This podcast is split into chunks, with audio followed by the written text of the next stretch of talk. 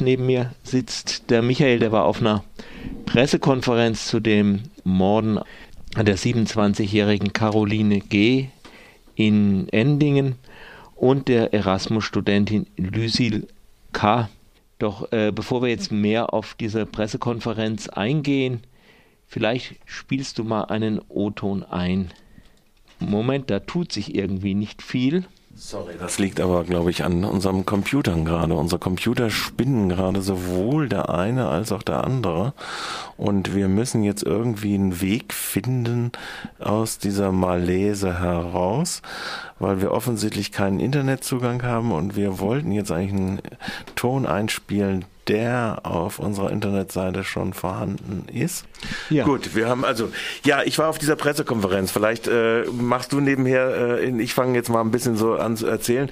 Wenn man jetzt die Entwicklung seit dem äh, Samstag, äh, es war eine Pressekonferenz, die eigentlich gar keine richtige Pressekonferenz gewesen war, weil offensichtlich die Polizeidirektion hier in Freiburg, das Polizeipräsidium durch die Todesschüsse in Emmendingen so unter Druck war, wollten sie jetzt diesen Fahndungserfolg Erfolg beziehungsweise die Festnahme eines 40-jährigen rumänischen Staatsangehörigen so äh, unter äh, äh, bekommen, dass sie äh, da ein bisschen mal einen positiven Gegenakzent setzen wollten. Und es war also eine Pressekonferenz, wo zwar ungefähr 30 Medien da waren, aber die Hauptsache der Endinger Stadthalle war gefüllt mit äh, Anwohnern Endingens, in denen Caroline G. ja auch gelebt hat und äh, gearbeitet hat. Und äh, da äh, war unter Führung des äh, Bürgermeisters Schwarz von der CDU dieses Zitat äh, geht eigentlich auf die Situation ein, in die wir jetzt hineinkommen könnten, weil ja auf der einen Seite haben wir die politischen Forderungen Baden-Württemberg, das grün-schwarz regierte Baden-Württemberg ist ja vorangegangen in der Fruchtbarmachung der äh, DNA-Analytik für Fahndungen am Beispiel des Falles Maria L.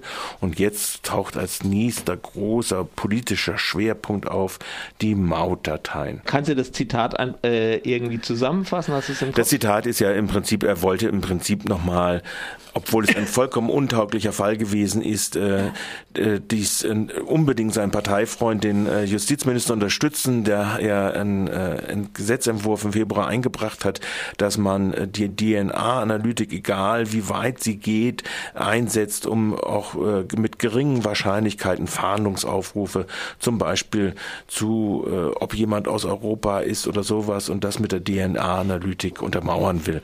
Und äh, da ist ja im Prinzip äh, die gegenwärtige Gesetzeslage eine andere und der Bundesrat hat das auch abgelehnt und äh, in diesem Fall ist es natürlich ein vollkommen untauglicher Fall, weil die DNA-Analytik in diesem Fall ja gar nichts gebracht hat, äh, in beiden Fällen nicht. Es waren nur Rudimente vorhanden und äh, die tauchten eigentlich nur für einen Abgleich, für einen direkten Abgleich, was man an DNA gelegten Spuren hat. Also ein vollkommen deplatzierter Aufruf, den der Bürgermeister der Stadt Endingen da lanciert hat zum Schluss dieser Versammlung aber es waren eben halt 250 Endinger da und da musste man sich offensichtlich von CDU-Seite aus äh, präsentieren.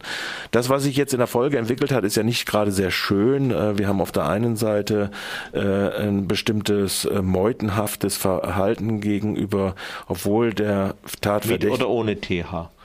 Äh, ja, das passt ja zusammen ein meutenhaftes Verhalten von bestimmten, sicherlich auch dem AfD-Umfeld und der Wählerschaft der AfD zu rechenbaren äh, Teilen, äh, die eine Identifizierung eines anderen rumänischen Staatsangehörigen gemacht haben und dann via Facebook, obwohl der mutmaßliche Tatverdächtige ja inhaftiert worden ist, mit an den Internetpranger gestellt haben. Das war das eine, wo ja mittlerweile selbst äh, äh die BZ, die ja mit ihrem Online-Auftritt und ihrer Online-Redaktion solche Reaktionen reaktionären Tendenzen gerne unterstützt und äh, freien Lauf lässt, äh, sich jetzt diesmal verwahren musste und sagen, äh, durch ihren rechtspolitischen Korrespondenten Christian Rath darauf hinweisen lässt, dass es auch sowas gibt wie Straftatbestände der üblen Nachrede und der Verleumdung. Ja, aber die politischen Schlussfolgerungen aus sowas, die so absehbar sind, ist, gehen über das nächste Stichwort. Das nächste Stichwort ist dann also im Prinzip die Mautdateien. Also das nehme ich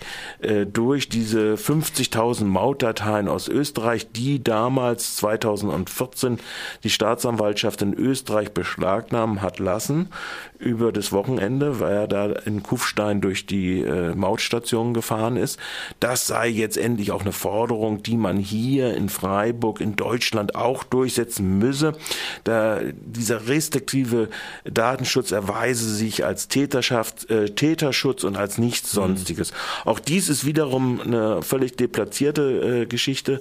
Und äh, die Geister, die man da so gerufen hat, musste der äh, Kollege Schmieder von der BZ, äh, der sie nicht gerufen hat, sondern einen Kommentar verfasst hat, wo er gesagt hat, weder DNA-Analytik noch Maut ist das entscheidende, der entscheidende Faktor der Indizienkette gewesen, äh, musste sich dann gleich 40 Komment wütende Kommentare einhandeln daraufhin, dass er, auch er ein Verfechter jenes Täterschutzes statt Datenschutzes ist, auch so ein Milieu, besser betuchtes Milieu. Das ist irgendwie so die Methode äh, Trump, Entschuldigung, aber so den, wenn man keine Argumente hat, dann schreit man halt lauter und dann schreit man halt 40-fach. Ja. Und irgendwann ist, ist vergessen, dass es, dass es eigentlich gar kein Argument gab, aber das Geschrei bleibt hängen. Und zwar, es gibt deshalb kein Argument, weil man einfach wissen muss, die haben zwar eine Hypothese ausgebildet, Kufstein liegt ja an dieser Transitstraße mhm. Nord-Süd und da gehen 2,5 Millionen LKWs oder Fahrzeuge durch, äh, passieren Kufstein. Und weil diese äh, Tat stattgefunden hat an einem Sonntag und auch in Endingen ein Sonntag gewesen war, hatten sie ursprünglich schon die Hypothese entwickelt, dass es möglicherweise zusammenhängt mit einem Fernfahrer. Das war eine der Täterhypothesen, die sie entwickelt hatten dort in äh, äh, in Kufstein. Und diese sogenannten Mautdaten sind dort ganz andere Daten. Das ist nämlich das eigentlich Interessante. Da wird offensichtlich ausgelesen äh, in der Erfassung für die Maut, äh, die eine sogenannte Go-Box dort äh, äh, Go-Box, die in den äh, LKWs vorhanden sind. Und diese Go-Box enthält auch Daten über Ruhezeiten. Und da Österreich auch ein Fahrverbot für LKWs, nicht alle, aber für, für viele äh, enthält, kann man dort also sowas identifizieren. Das heißt, man könnte also praktisch, wer hat dort Standzeiten in Kufstein gehabt. Äh, das konnte man aus diesen Daten herausmachen. Aber das war auch wiederum nicht der entscheidende Punkt, sondern wie äh, der Leiter der Soko Erle hier in äh, Landkreis Emmendingen sagte, äh, der Kun die Kunst war nun mal einfach zu reduzieren, diese Daten auf 13 LKWs, die in Frage kamen. Und das kam eigentlich nur zustande wiederum über die Frage, dass sie äh, die Kripo dort in Kufstein äh, eine Stange gefunden hatte, eine Metallstange, die in der Lage ist äh, oder eingesetzt wird, auch häufig für LKWs. Deshalb kamen sie auch auf diese Fernfahrertheorie äh, und an der haftete eben halt das Blut der der dort die getöteten Lucille K. an, diese Erasmus-Austauschschülerin. Und das äh, hatten sie aber nicht identifiziert zu einer Marke, wo das dazugehört, zu welchem LKW. Und da ist die Soko Erle offensichtlich weitergekommen, äh, und zwar, dass es äh, im Prinzip eine Stange, Metallstange sei, der, die dem LKW Iveco zugerechnet werden kann. Nur ist das Problem bei dieser Geschichte auch wiederum ganz interessant, dass Iveco ungefähr ein Viertel aller Zehntausende von LKWs, die auf den europäischen Straßen äh, fahren, äh, produziert mittlerweile. Das ist so ein Konzentrationsprozess in den 80er Jahren gewesen, wo hier Magirus weggegangen ist, etc. Und äh, diese LKW-Stangen also durchaus massenhaft auch vorhanden sind. Das heißt, diese Daten, die sie aus diesen Go-Box-Methoden ausgelesen haben, die zu den 13 LKWs mit Iveco führten, ist durchaus eine relativ wackelige Grundlage. Man wird auf den Prozess auch nochmal gespannt sein, wie ein geschickter Strafverteidiger versucht nun diese äh, gefundene, im Innen äh, äh, herausgefischte, der Blutanhaftung von äh, Lucille K. Äh, äh, Stange dann sagt, ja gut, aber die gibt's doch äh, 10.000-fach in Europa.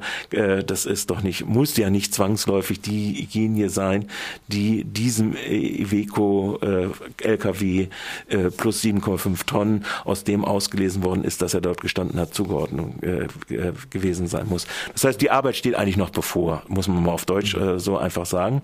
Und ähm, die, der Glücksfall dieser Zufallshypothese oder eine dieser Hypothesen war natürlich dann, dass äh, ein Fahrer dieser Spedition Döpke aus Endingen nebenher bemerkt, und deshalb gehen jetzt die Ermittlungen auch intensiv weiter, ähm, diese, dieser Fahrer wohlgemerkt äh, sich äh, äh ein Handy am Tattag auch in N in Endingen eingewählt hat und dass Zeugenaussagen gewesen sind, dass auf der anderen Seite auch ein dunkles PK, dunkler PKW dort äh, gewesen war. Allerdings wurde 450 davon überprüft und äh, da war er nicht dabei. Äh, also das heißt, wenn man sich das so anguckt, dann ist also das, was als politische Forderung jetzt gezogen wird, einerseits DNA-Analytik für alle Zwecke und für alles einzusetzen, mhm. äh, obwohl es nur Extrapolationen von DNA-Spur gewesen sind, und andererseits die Mautdaten, die eben im Mautsystem gar nicht vergleichbar sind. In Toll Collect wird eben nicht diese Standzeiten und die mhm. Ruhezeiten mhm. und so weiter abgefragt. Also das hätte eher in eine ganz falsche Richtung durchaus führen können, wenn man jetzt sagt, die Iveco-Marke oder dieser mhm. Iveco-Dings, wenn man das übereinander gelegt hätte, hätte ganz in falsche Richtung führen können, wie auch im Fall, Mordfall Maria L., wo ja auch äh, ein Haar gefunden wurde und wenn damit groß offensiv äh, über die DNA-Analytik äh, gesagt worden wäre und stattdessen nicht die Videos ausgewertet wird, worden wären, da war eben halt ein blond, äh, schwarzes Haar im Ansatz, aber blond in der Farbe. In der Farbe hätte man das eben nicht ausgewertet, sondern das eher eliminiert, ja.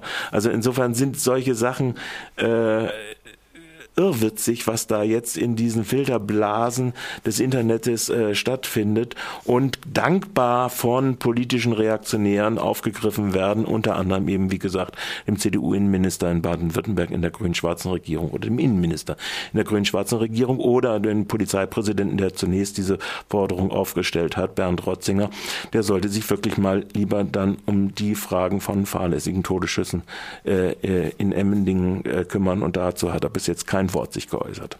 Ja, äh, wobei es ja äh, Hauptkritikpunkt ist ja, dass die, dass die Polizisten nicht deeskalieren, sondern eskalierend völlig aufgetreten sind. Aber das ist in der politischen Verantwortung eines Polizeipräsidenten, ja. sage ja, ich jetzt mal. Ja, klar, sage ich auch. Ja, ja, sag ich auch. Äh, Aber ne, fahrlässiger Todesschuss, also so, äh, das könnte ein Hörer ja falsch verstehen. Äh, so. Da ist eine Pistole irgendwie losgegangen ja. oder so. Über die eigentliche, die, die, die, Sekunden, in denen der Schuss gefallen ist, wissen wir ja, ja außer den Polizeiaussagen nichts. Ja.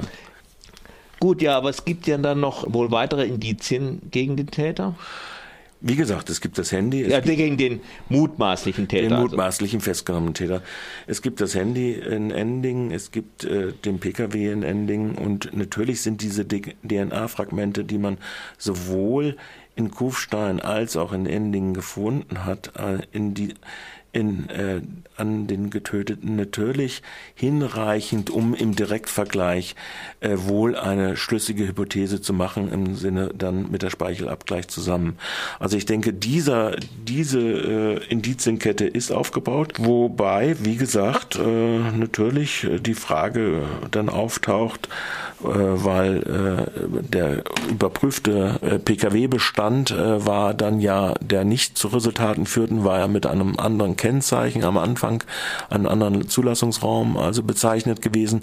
Also Strafverteidiger werden da sicherlich noch ihre gute, gutes versuchen, andere Überzeugungen aus dieser Indizienkette äh, rauszubrechen. Und insofern ist jetzt auch die Arbeit, die die Kripo da weitermachen muss, ähm, durchaus äh, noch äh, sehr intensiv, um da zu einem runden Bild zu kommen, angefangen von den Fahrtstrecken etc., äh, die dort zu belegen sind und in Aufenthalten. Der mutmaßliche Täter streitet ja bekanntlich von am Beginn ab. Äh, er hat auch freiwillig diese Speichelprobe gegeben, die dann in den DNA-Vergleichen ist. Da wäre dann auch nochmal als öffentliche Frage auch nochmal aufzuwerfen, ob am 1. Juni die Polizei nicht eine äh, bewusste Fehlinformation äh, abgegeben hat. Es ist ja bekannt, am 1. Juni hat, Stand 1. Juni, wurde eine Pressemitteilung der Polizeidirektion Freiburg herausgegeben, in der die Reduktion der Sonderkommission Erle, also die das ermittelt hat, auf in einer dritten Stufe auf weitere zehn äh, zurück auf von 20 auf 10 Beamte gemacht wurde. Am Tag zuvor war die Einvernahme dieses jetzt als mutmaßlichen Täter mit Haftbefehl wegen dringenden Tatverdachtes Inhaftierten die Ersteinvernahme auf der Basis der Erkenntnisse. Und die Frage ist, ob für den Zeitpunkt vom Mittwoch, den 31.05., wo diese Ersteinvernahme gewesen ist, wo die freiwillige Speichelprobe des äh, jetzt äh, des mutmaßlichen Täters, des mutmaßlichen Täters äh, gemacht worden ist, ob diese abgegebene Pressemitteilung nicht diesen äh, bewusst in die Irre und ob da nicht die Medien auch durchaus als äh, äh Beruhigungsinstrument eingesetzt worden sind, weil einen Tag später wurde er dann äh, inhaftiert am äh, am 2.6., äh, also an dem Freitag, von Mittwoch auf Freitag war das ja und die Publikation war lag dazwischen. Ähm, also das wäre also nochmal ein Beruhigungsinstrument Instrument gegenüber dem Tatverdächtigen. Gegenüber dem Tatverdächtigen ja eingesetzt worden sind. Also ob da nicht eine falsche Medienspur gelegt worden ist. Diese Frage ist auch noch offen. Aber das ist nur so mal eine Randnotiz äh, wert da drin in Bezug auf das polizeiliche Vorgehen. Wo wir, allerdings muss man dazu sagen, da ist ja auch in dem Fall des Todesschusses in Emmendingen sind ja auch falsche Informationen an die Öffentlichkeit gegeben worden. Also das scheint ja durchaus äh, bestimmte Elemente äh, des der Fahrlässigkeit oder möglicherweise sogar des Vorsatzes zu haben, also der Irreführung. Gut, trotz und alledem kann man sagen, dass äh, wohl diese Indizienkette vor den Gerichten möglicherweise Bestand hat und äh, wir werden sehen. Wir werden da weiter sehen, was die Ermittlungen dann erbringen. Was aber nicht Bestand haben wird, aber was sicherlich weiter gespielt werden wird, sind die beiden politischen Forderungen, sprich das Wegschaffen von Datenschutz in Bezug auf Toll Collect äh, und den Mautdaten und äh, die Frage der Wagen äh, aus der DNA-Analytik stammenden Fahndungsmaßnahmen in Form des Gesetzentwurfs, das Grün-Schwarz ja in den Bundesrat bis jetzt eingebracht, aber damit gescheitert ist.